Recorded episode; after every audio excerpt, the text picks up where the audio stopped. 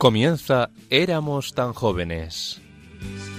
Éramos tan jóvenes. El programa de la Pastoral de los Mayores dirigido por el padre Nacho Figueroa. Y fue la verdadera razón de mi vida. Hola a todos los oyentes de Radio María en esta tarde de sábado. Empezamos un nuevo programa poniéndonos en las manos del Señor y bajo la protección de su Madre, la Virgen María.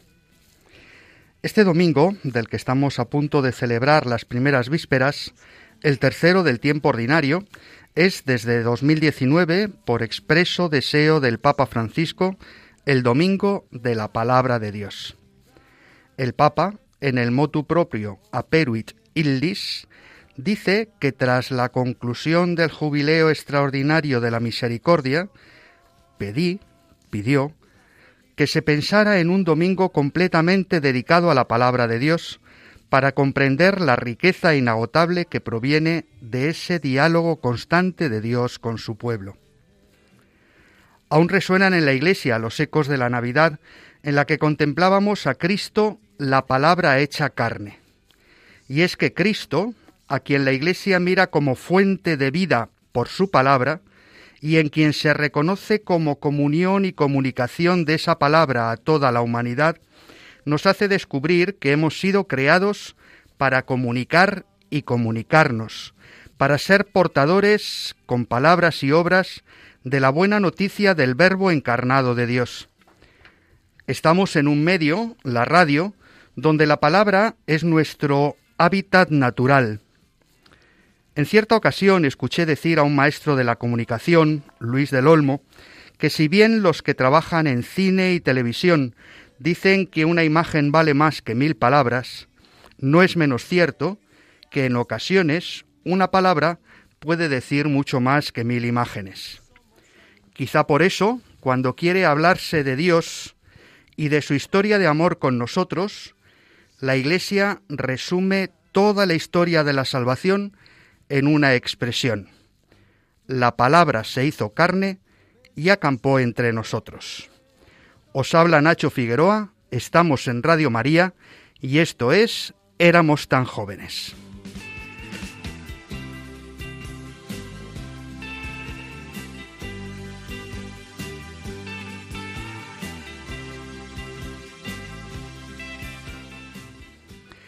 Esta tarde nos acompañarán Mercedes Montoya y Ana Marqués, quienes desde que comenzó esta aventura en las ondas hace ya cuatro meses nos han ayudado a conocer la vida y la espiritualidad de San Ignacio de Loyola. Saludamos a Jaime Tamarit, quien nos seguirá deleitando desde su rincón de gustar con nuevas piezas musicales que nos ayudarán a ahondar en este misterio del verbo. A Álvaro Medina, quien nos seguirá ayudando a reconocer a Cristo palabra encarnada en el bautismo, y a Victoria Pascua, con quien nos informaremos del primer encuentro internacional de mayores que juntos estamos preparando. Y como siempre, saludamos a nuestros técnicos, Alicia Figueroa y Juan, y Juan Manuel González, sin quienes nada de esto sería posible. El próximo programa, que tendrá lugar el día 5 de febrero, queremos que sea especial Precisamente esa semana, 40 días después de la Navidad, estaremos celebrando, el 2 de febrero, la presentación del Señor en el templo, que para los que formamos parte de la familia del movimiento Vida Ascendente es muy especial, dado que nuestras pequeñas comunidades parroquiales se acogen bajo el patronazgo de los santos Simeón y Ana. Pero además sabemos que en muchos lugares de España se celebra la fiesta de las candelas, la Virgen de Candelaria o la Virgen del Buen Parto, diversos modos de honrar a quien se nos presenta como luz de las naciones y a su Madre la Virgen. No queremos quedarnos sin vuestras aportaciones. Podéis mandar vuestros audios contándonos cómo celebráis esta fiesta de la presentación al correo del programa éramos tan jóvenes arroba radiomaria.es o al WhatsApp 634 423 664. Y si no tenéis internet, recordad que vuestra dirección nuestra dirección postal es Radio María, éramos tan jóvenes, Paseo de Lanceros 2, primera planta, 28024, Madrid. A todos los que nos escucháis, bienvenidos y buenas tardes.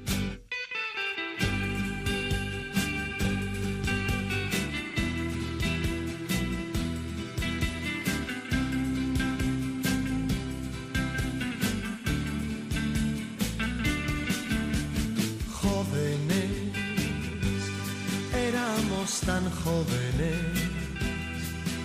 soñaba yo y soñabas tú. Cada programa, Jaime Tamarit nos deleita con piezas musicales que nos ayudan a profundizar en los temas que tratamos. Jaime, ¿qué nos traes hoy? Ya que celebramos el Domingo de la Palabra de Dios, permitidme que las piezas musicales que escuchemos hoy recojan cómo adoraron a Cristo, palabra hecha carne, los primeros personajes que acompañaron a María y José en la noche de Navidad. Los pastores limpios de corazón, los reyes magos, los sabios también limpios de corazón y los ángeles. Para ello utilizaremos la música de Tomás Luis de Victoria, compositor muy ligado a Madrid, ya que en el año 1585, y a requerimiento de la emperatriz María de Austria, hija de Carlos V y viuda del emperador Maximiliano II, ocupó la capellanía del convento de las Descalzas de la Real Villa de Madrid. En este convento, situado en pleno centro de Madrid, se alojaba la emperatriz viuda. Merece la pena que lo visitemos por la espectacular belleza que encierra. Tomás Luis de Victoria pone música a un poema sobre el texto evangélico de la adoración de los, de los pastores. Estos versos dicen así, ¿A quién visteis, pastores? Decid, anunciarnos, ¿quién ha aparecido en la tierra? Vimos al nacido y coros de ángeles alabando al Señor. Aleluya.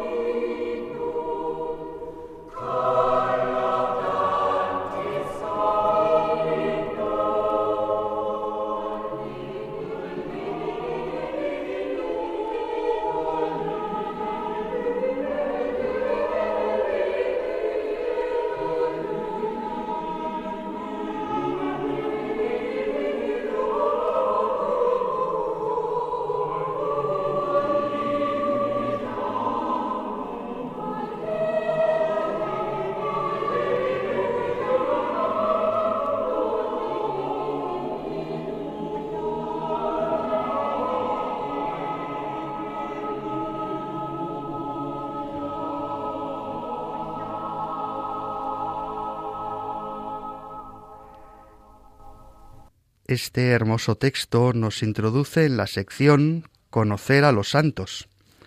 Hoy Mercedes Montoya y Ana Marqués concluyen esta hermosa aventura de enseñarnos la vida, la obra y la espiritualidad de San Ignacio de Loyola, lo cual no quiere decir que os dejemos en el paro. Seguiréis abriéndonos nuevos horizontes con vuestras intervenciones. Os escuchamos. Buenas tardes, Padre Nacho, y también a todos los que nos siguen por la radio. Hoy vamos a dar las últimas parceladas de la vida de este apasionante santo.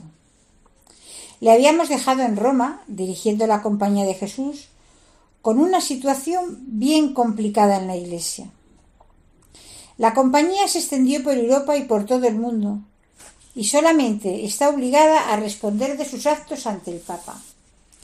En 1551, Ignacio de Loyola quiso que se le sustituyera al frente de la compañía, pero su solicitud de renuncia fue rechazada.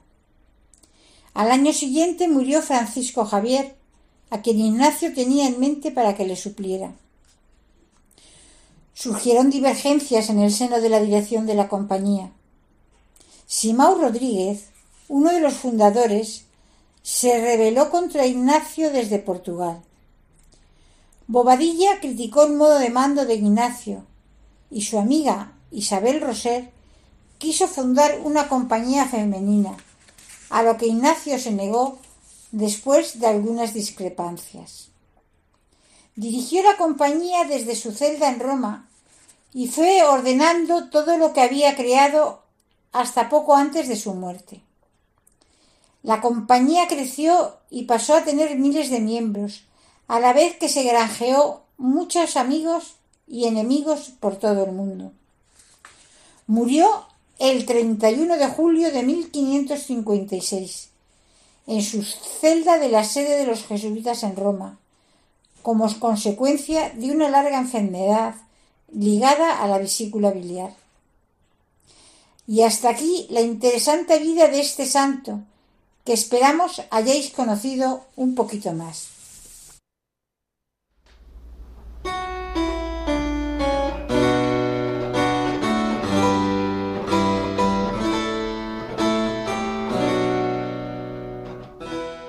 Hoy, en nuestro momento orante, nos acompaña una de Taylor de Chardin, en busca de Dios.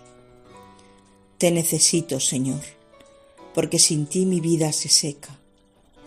Quiero encontrarte en la oración, en tu presencia inconfundible, durante esos momentos en los que el silencio se sitúa de frente a mí, ante ti. Quiero buscarte. Quiero encontrarte dando vida a la naturaleza que tú has creado, en la transparencia del horizonte lejano desde un cerro y en la profundidad de un bosque que protege con sus hojas los latidos escondidos de todos sus inquilinos. Necesito sentirte alrededor. Quiero encontrarte en tus sacramentos, en el recuentro con tu perdón, en la escucha de tu palabra, en el misterio de tu cotidiana entrega radical. Necesito sentirte dentro Quiero encontrarte en el rostro de los hombres y mujeres, en la convivencia con mis hermanos, en la necesidad del pobre y en el amor de mis amigos, en la sonrisa de un niño y en el ruido de la muchedumbre. Tengo que verte. Quiero encontrarte en la pobreza de mi ser, en las capacidades que me has dado, en los deseos y sentimientos que fluyen en mí en mi trabajo y mi descanso, y un día en la debilidad de mi vida, cuando me acerque a las puertas del encuentro cara a cara contigo.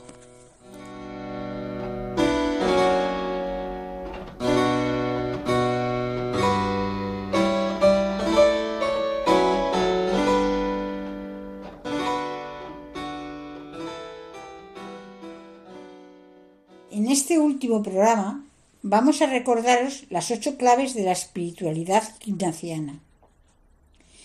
Como recordaréis, La primera es el sentido de la vida. ¿A dónde voy? ¿Cuál es el sentido de mi existir? Sin Dios la vida no tiene sentido. La segunda es la coherencia. Trasladar nuestra fe a la vida cotidiana. Cuando ponemos a Dios en el centro, todo gira a su alrededor de forma ordenada. La tercera es la interioridad. Educar los sentidos y sentir y gustar las cosas internamente. Somos santuario interior donde Dios vive con nosotros. La cuarta es la gratitud. Si descubrimos cómo Dios nos quiere, tendremos un tono de vida interior que nadie pueda quitarnos. Si recordáis, la quinta clave es cristocéntrica. Jesucristo nos abraza y descubrimos la divinidad. El alma vertebral de San Ignacio es la encarnación y la redención. La relación con Cristo es íntima y personal. La sexta es el discernimiento. Buscar la voluntad de Dios, aquello que le agrada y nos da paz y alegría. Y si no es de Dios, desolación e inquietud. La séptima es ascética. El reino de Dios sufre violencia y es del que se esfuerza. No existe mística sin ascética. La octava y última clave es la caridad. Amar a Dios sobre todas las cosas y a tu prójimo como a ti mismo, para que en todo puedas amar y servir a Dios nuestro Señor. Queremos agradecer a Monseñor Munilla y a un montón de jesuitas de los cuales hemos bebido para acercaros a la vida de San Ignacio y compartir con vosotros que para nosotras ha sido un crecimiento espiritual el profundizar en la vida de este santo. Y por supuesto a ti, Padre Nacho, esta oportunidad de conocer los entresijos de la radio. Hasta pronto.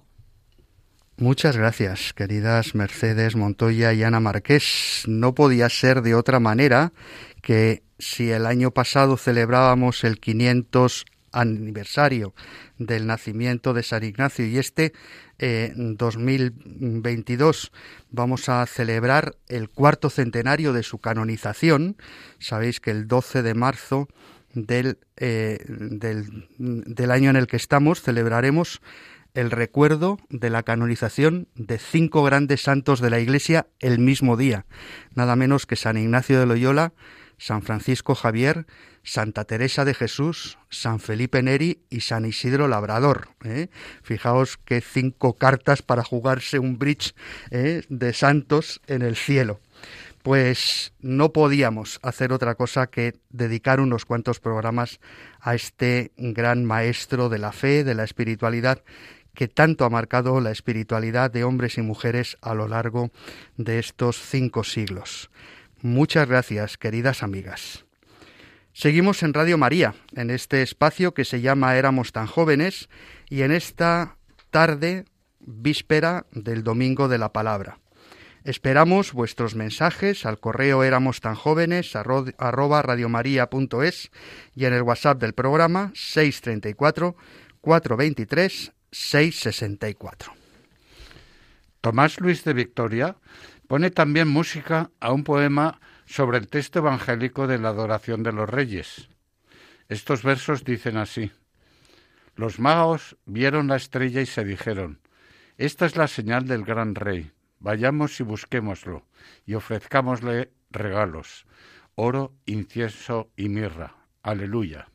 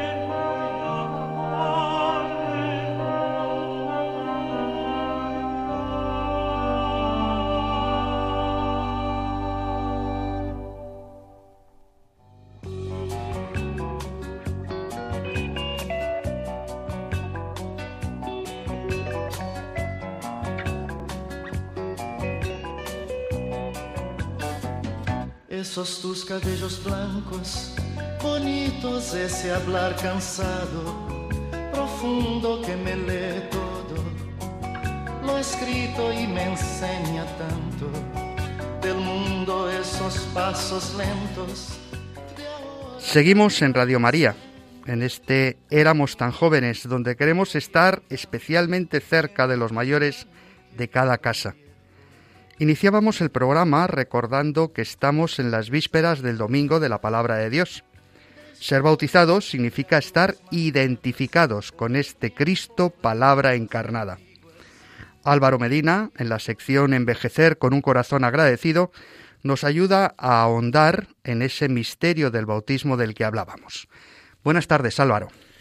Buenas tardes, Padre Nacho. Buenas tardes, queridos amigos. En el anterior programa comenzábamos hablando del sacramento del bautismo. Recordaréis que decíamos que en la vida recibimos muchos dones que nos permiten envejecer con un corazón agradecido. El primero, el don de la vida. El segundo, el don del bautismo. Los dones que recibimos en el bautismo se nos dan a cada uno, no para vivirlos en solitario, sino en la Iglesia. El Señor nos invita a vivir como un pueblo. En la palabra de Dios vemos cómo se nos revela como Creador, Pastor, Padre, que nos ama y nos conduce en la historia y en la vida, que nos ayuda a entender quiénes somos, porque habla de nosotros, de nuestra vida real, de nuestra condición de criaturas frágiles y poderosas a la vez. La palabra de Dios es una fuerza transformadora, liberadora, que nos cambia y nos hace criaturas nuevas. Esto lo experimentamos en cada encuentro de vida ascendente, en los que nos dejamos iluminar por las lecturas de la misa dominical, cuando brota de nosotros lo que el Señor nos está diciendo. El bautismo nos transforma desde el día que lo recibimos, pero en ocasiones nos cuesta ser conscientes de ello. La historia contada por José Luis Martín Descalzo, titulada El Centinela, nos ayuda a entender que el Señor está en nosotros desde el anuncio de su llegada con el bautismo hasta el último día de nuestra vida, aunque en ocasiones algunos no somos conscientes de ello.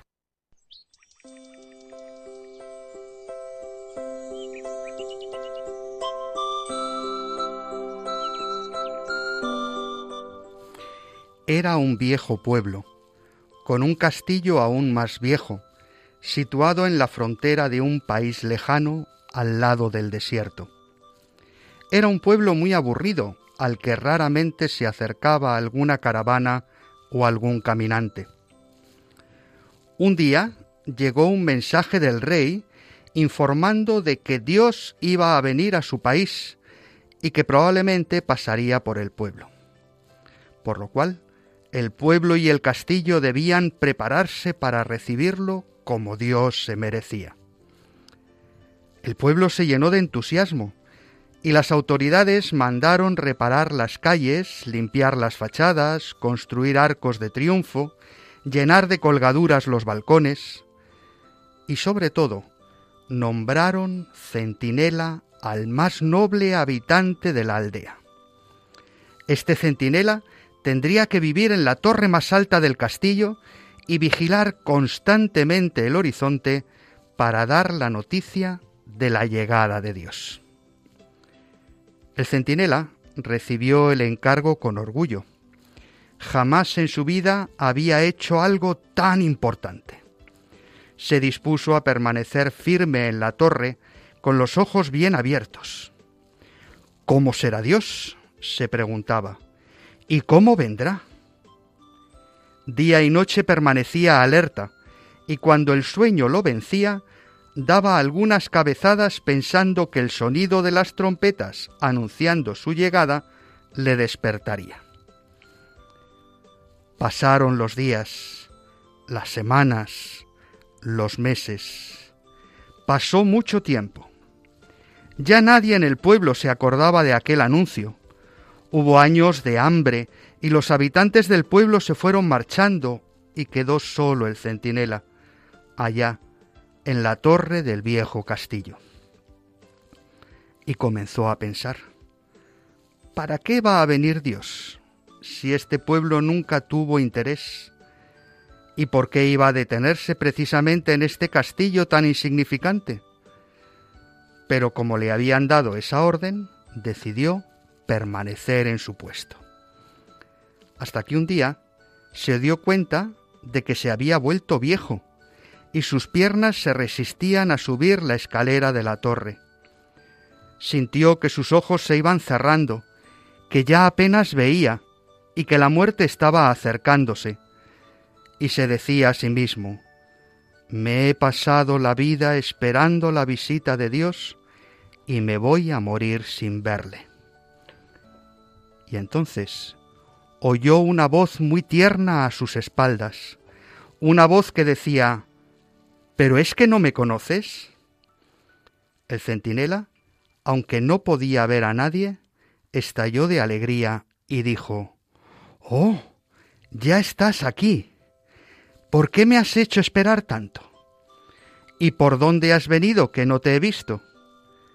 Y aún con mayor dulzura, la voz le respondió, Siempre he estado cerca de ti, a tu lado más aún dentro de ti.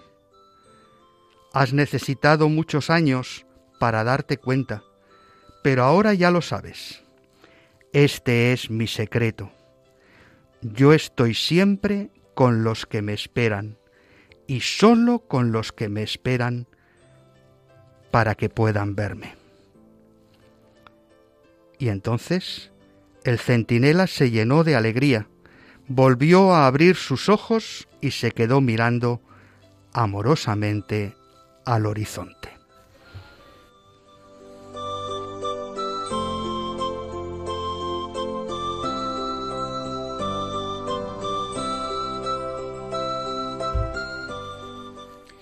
El bautismo es para nosotros un renacer, un nacer de nuevo. Jesús, en su diálogo con Nicodemo, nos anuncia, que quien no nazca de nuevo no entrará en el reino de los cielos. Y el diálogo entre Jesús y Nicodemo dice así. Había entre los fariseos un hombre llamado Nicodemo, magistrado judío. Fue este donde Jesús de noche y le dijo, Rabí, sabemos que has venido de Dios como maestro, porque nadie puede realizar las señales que tú realizas si Dios no está con él. Jesús le respondió, es verdad, en verdad te digo, el que no nazca de lo alto no puede ver el reino de Dios. Y Nicodemo le dice, ¿cómo puede uno nacer siendo ya viejo? ¿Puede acaso entrar otra vez en el seno de su madre y nacer? Respondió Jesús, en verdad, en verdad te digo, el que no nazca del agua y del Espíritu Santo no puede entrar en el reino de Dios. Realmente nadie puede darse la vida a sí mismo. La vida es un regalo de Dios. Por el bautismo nos incorporamos en el cuerpo místico de Cristo. Yo soy la vid y vosotros los sarmientos. El que permanece en mí y yo en él, éste da mucho fruto, porque separados de mí no podéis hacer nada. El bautismo nos une a él y nos hace ser miembros de su cuerpo. Somos hermanos en Cristo, pueblo que camina junto a su pastor, alentados por la fe, llenos de esperanza y unidos por el amor. Os propongo que escuchemos el himno Gloria in excelsis Deo de Vivaldi. Gloria a Dios en las alturas y en la tierra paz a los hombres de buena voluntad.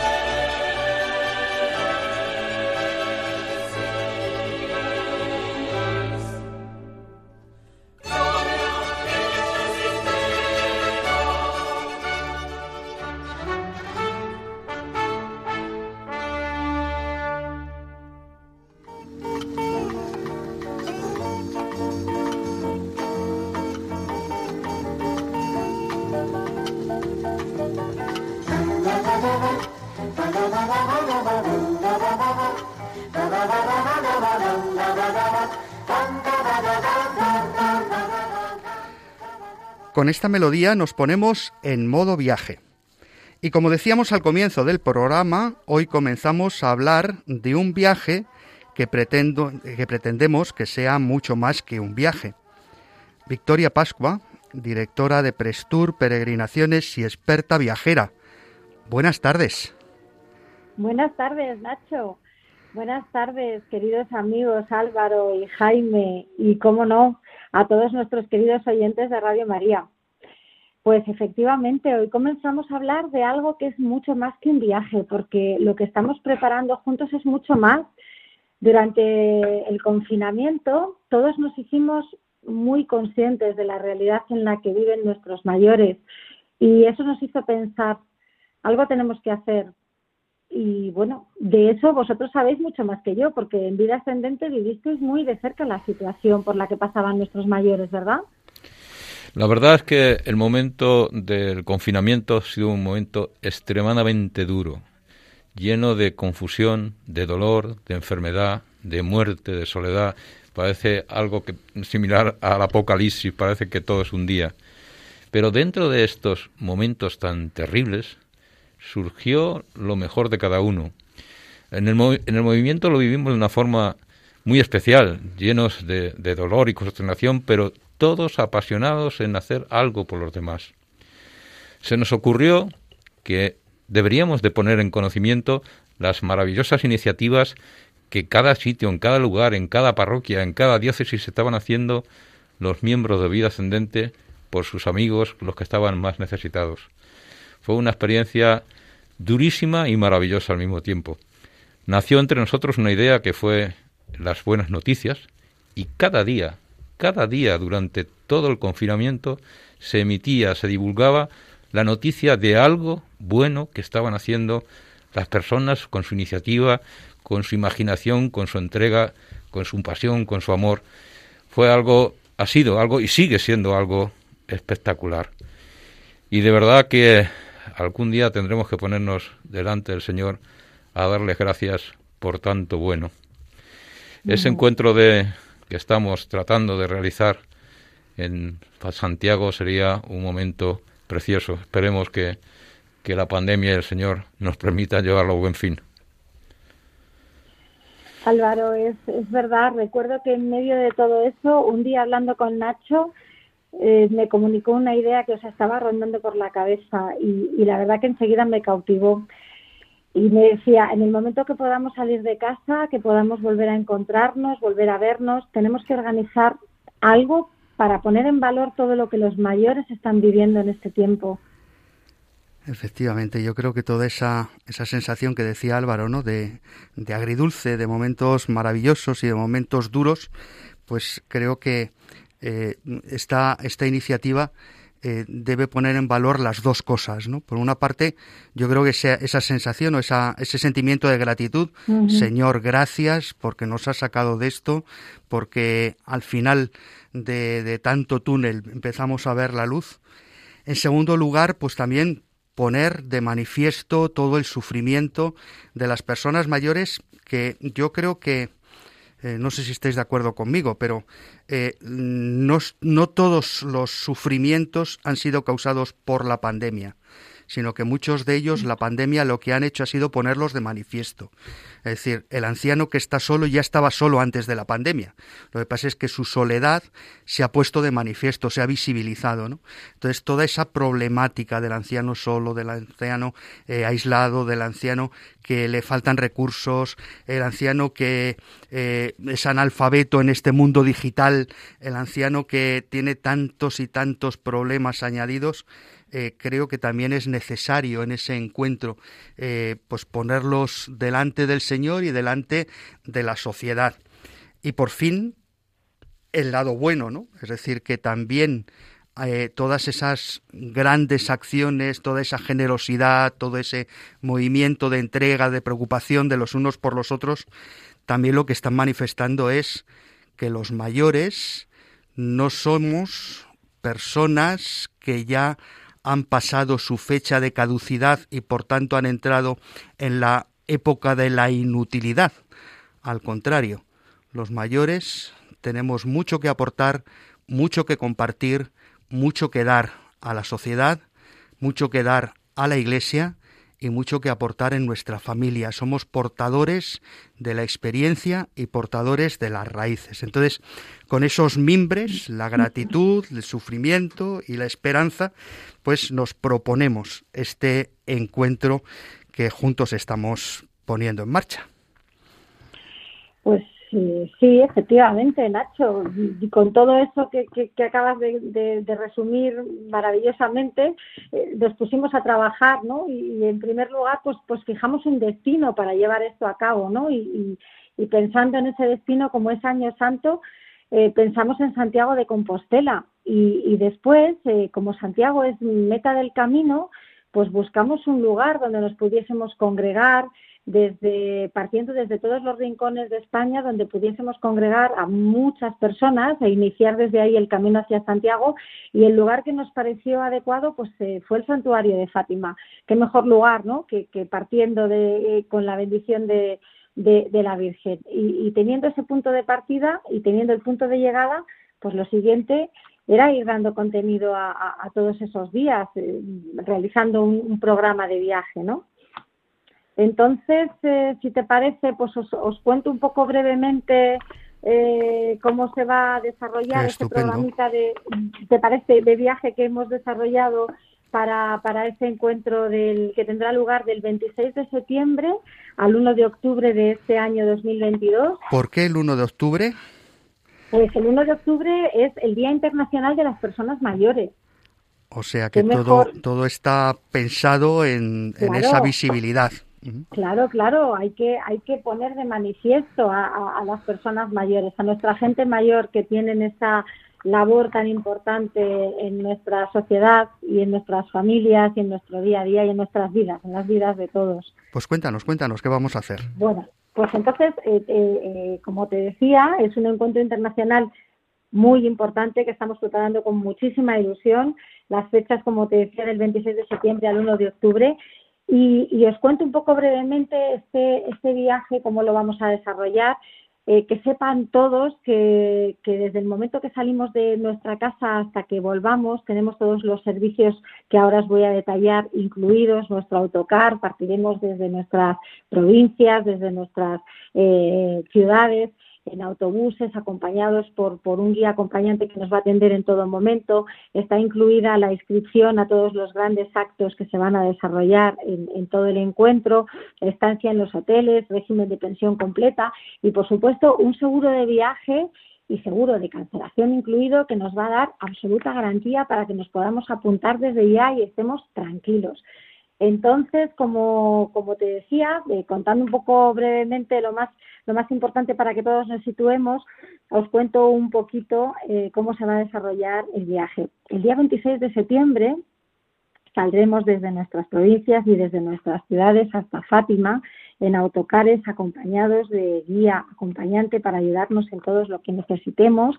Llegaremos a Fátima, nos alojaremos en nuestro hotel, cenaremos y descansaremos para el día siguiente, 27 de septiembre, comenzar con la oración de la mañana y celebración de la Eucaristía todos juntos en el santuario de Fátima.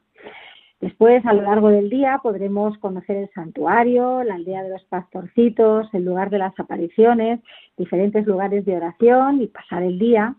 Y tras la cena, nos concentraremos de nuevo todos juntos en la explanada para participar en el Rosario de las Antorchas, que es otro momento también muy importante y muy emotivo. El día 28, tras la oración y la Eucaristía de la mañana, partiremos hacia Santiago y este día sí tenemos preparadas una serie de visitas haciendo un alto en el camino hasta Santiago, donde tendremos la oportunidad de conocer o Tui y Pontevedra, o Ponte de Lima y Vigo o la ciudad de Braga. Llegaremos todos a Santiago de Compostela, nos alojaremos en nuestros hoteles, nos acomodaremos, cenaremos y descansaremos. El día 29 de septiembre, por la mañana, tendremos la oportunidad de conocer la ciudad de Santiago. Saldremos todos en autocares acompañados de guía local para visitar todos los rincones de esta maravillosa ciudad Y después, tras el almuerzo, tendrá lugar el primer de los actos más importantes del encuentro, que es la participación en diferentes iglesias de la ciudad en uno de los talleres relacionados con temas sobre las personas mayores. Si quieres, los enumeras muy bien, pues sí, sí, sí, sí. Eh, paramos un momentito en ese, porque ese yo creo que es el primer gran momento que es propiamente de encuentro. ¿eh?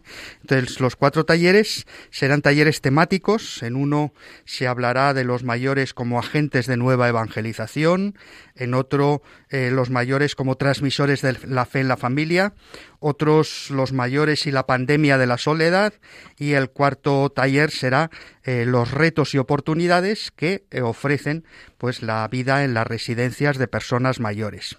Entonces es muy importante que no solo los que van a participar en el encuentro van a poder participar en los talleres, sino que previamente eh, todas las personas de vida ascendente en España y todos aquellos que quieran participar y quieran unirse, eh, habrá como toda una reflexión sobre estos cuatro temas en las parroquias donde hay grupos de vida ascendente en todos los lugares de España. ¿eh? Por tanto, creo que este será el primer momento, con su preparación y con su celebración importante de ese encuentro en Santiago. Cuéntanos qué haremos al día siguiente.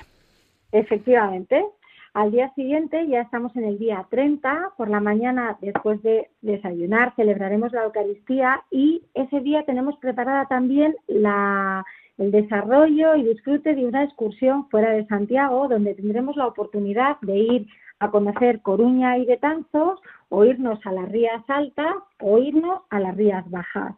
Eh, por supuesto, la visita con guía acompañante, el almuerzo incluido y demás y por la tarde regresaremos a Santiago donde tendrá lugar el segundo acto importante del encuentro, que será en el Auditorio Galicia, donde todos juntos podremos celebrar la gran vigilia de acción de gracias, que estará armonizada con oración, testimonios y música. Será, como digo, el segundo gran acto de todo este encuentro y al finalizar, pues regresaremos a nuestro hotel para descansar. Qué bien. sí, ¿verdad? Suena bien. Y el 1 de octubre, bueno, pues mm, se celebrará por la mañana la celebración de la Misa del Peregrino, como no, en la Catedral de Santiago. Será emotiva y será maravillosa, presidida por el arzobispo de la ciudad y va a lograr la clausura del encuentro. Bueno, eh, eso, eso si no viene el Papa al encuentro, ¿no? Porque estamos aquí tirando la casa por la ventana, a lo mejor se anima y viene, eh, pues como, como está invitada María Santiago, a lo mejor hasta se anima. ¿eh? Imagínate. Oye, qué maravilla. eso seguro. Bueno, te gusta, ¿no? Me gusta muchísimo. ¿eh? Yo sé que todavía queda tiempo, pero, pero tranquilízanos porque seguro que la gente está empezando ya a llamar al teléfono del programa para apuntarse. ¿Eh? Pues no lo dudes, ya, ya alguno nos está llamando porque ya tenemos carteles puestos por ahí, eh, que estamos, bueno, pues lógicamente sabemos que queda mucho tiempo y estamos concretando con todos los responsables de las diócesis, estamos también personalmente visitando las diócesis para poder presentar el, el, encuentro y, eh, bueno, pues cerrando con cada diócesis los itinerarios y todo lo necesario para la organización, la forma en la que hay que inscribirse, cómo hay que participar y demás, ¿no? De todas maneras, en próximos programas pues podemos ir dando más información sobre los pasos que vamos dando y, incluso alguna página web para que se pueda consultar pero eso si, si, te parece lo dejamos para otro programa. Me parece bien. Jaime quería decirnos algo. Pues creo sinceramente que este encuentro es algo que todos los mayores necesitamos. Que se ponga en evidencia la problemática por la que pasan muchos ancianos y al mismo tiempo que se note que nuestra vida no se acabó el día de la jubilación, sino que tenemos mucho que hacer y mucha experiencia que compartir. Pues, pues estoy de acuerdo totalmente. Totalmente, ¿verdad? Victoria, muchísimas gracias. Pues muchas gracias a vosotros. Estoy encantada. Nos volvemos a escuchar en el próximo programa, que será especial y que hablaremos de cosas especiales, ¿eh? porque estaremos en torno a la fiesta de la presentación del Señor y yo sé que tú nos tienes reservada alguna sorpresa, pues pero como es sorpresa, todavía no nos lo cuentes. Todavía no os voy a contar nada. Nos quedamos emplazados para la próxima. Estupendo, Victoria. Muchísimas gracias. Gracias y muy buenas tardes. Vamos ahora a escuchar un tema musical del grupo Hakuna que se llama Deseo Libertad y que recoge algunas de las ideas que hemos venido comentando a lo largo de este programa y de programas anteriores. Escuchamos.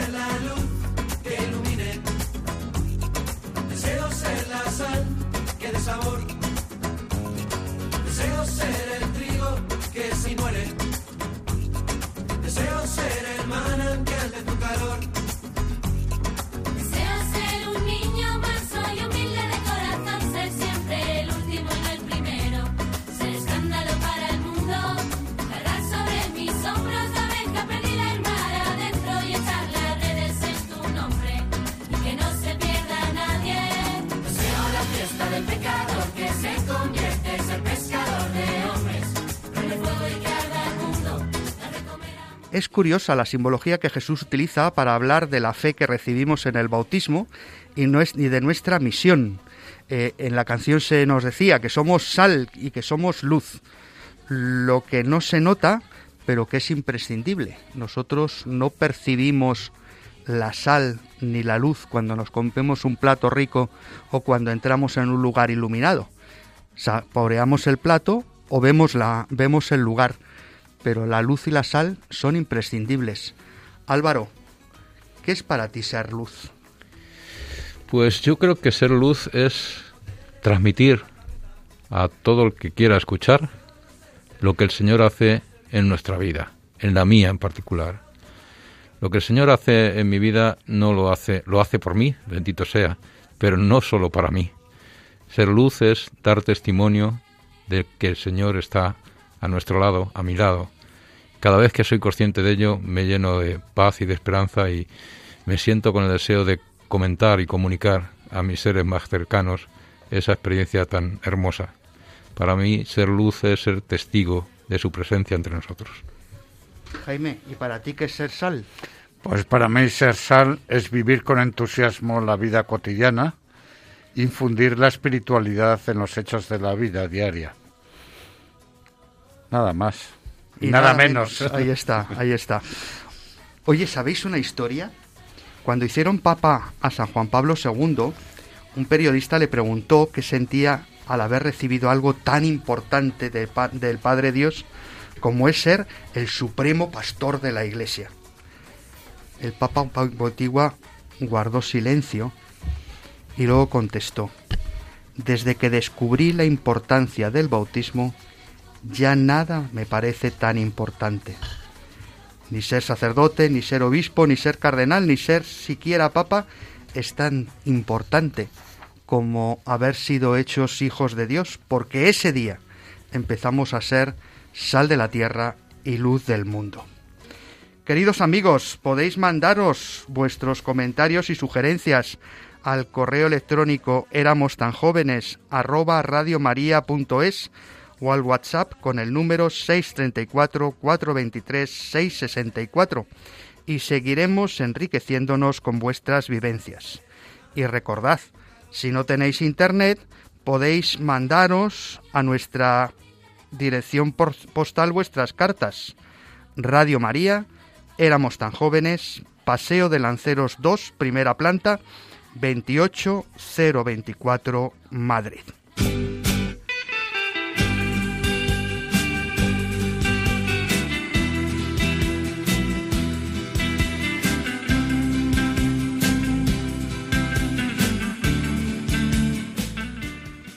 Y nos despedimos de toda la audiencia en este programa que esperamos haya resultado de vuestro agrado.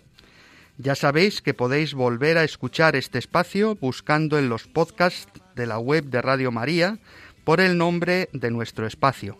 Éramos tan jóvenes. Agradecemos su presencia en el estudio Álvaro Medina y Jaime Tamarit. A Ana Marqués y Mercedes Montoya les damos las gracias por hacernos disfrutar de la vida y espiritualidad ignacianas y damos las gracias a Victoria Pascua, quien nos ha introducido en esa maravillosa aventura que será el Encuentro Internacional de Personas Mayores del 26 de septiembre al 1 de octubre de este año. Estuvieron en el control Juan Manuel González y Alicia Figueroa y se despide de todos vosotros el Padre Nacho Figueroa. Que el Señor Jesús y su Madre la Virgen sigan cuidando de todos sus hijos, especialmente de los más ancianos, de los más débiles, y acompañen a los que se sienten más solos. Nos encontramos de nuevo, si Dios quiere, dentro de dos sábados a las 18 horas 6 de la tarde en la península, las 17, 5 de la tarde en Canarias. Os dejamos con el Santo Rosario y luego las vísperas y la misa vespertina de este domingo de la palabra de Dios. Felicidades a todos, disfrutad de ese Cristo, palabra encarnada, y nos volvemos a encontrar dentro de dos semanas.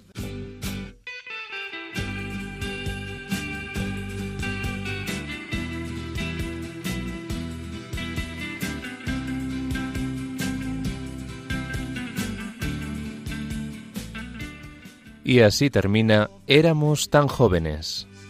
Éramos tan jóvenes. El programa de la Pastoral de los Mayores dirigido por el padre Nacho Figueroa.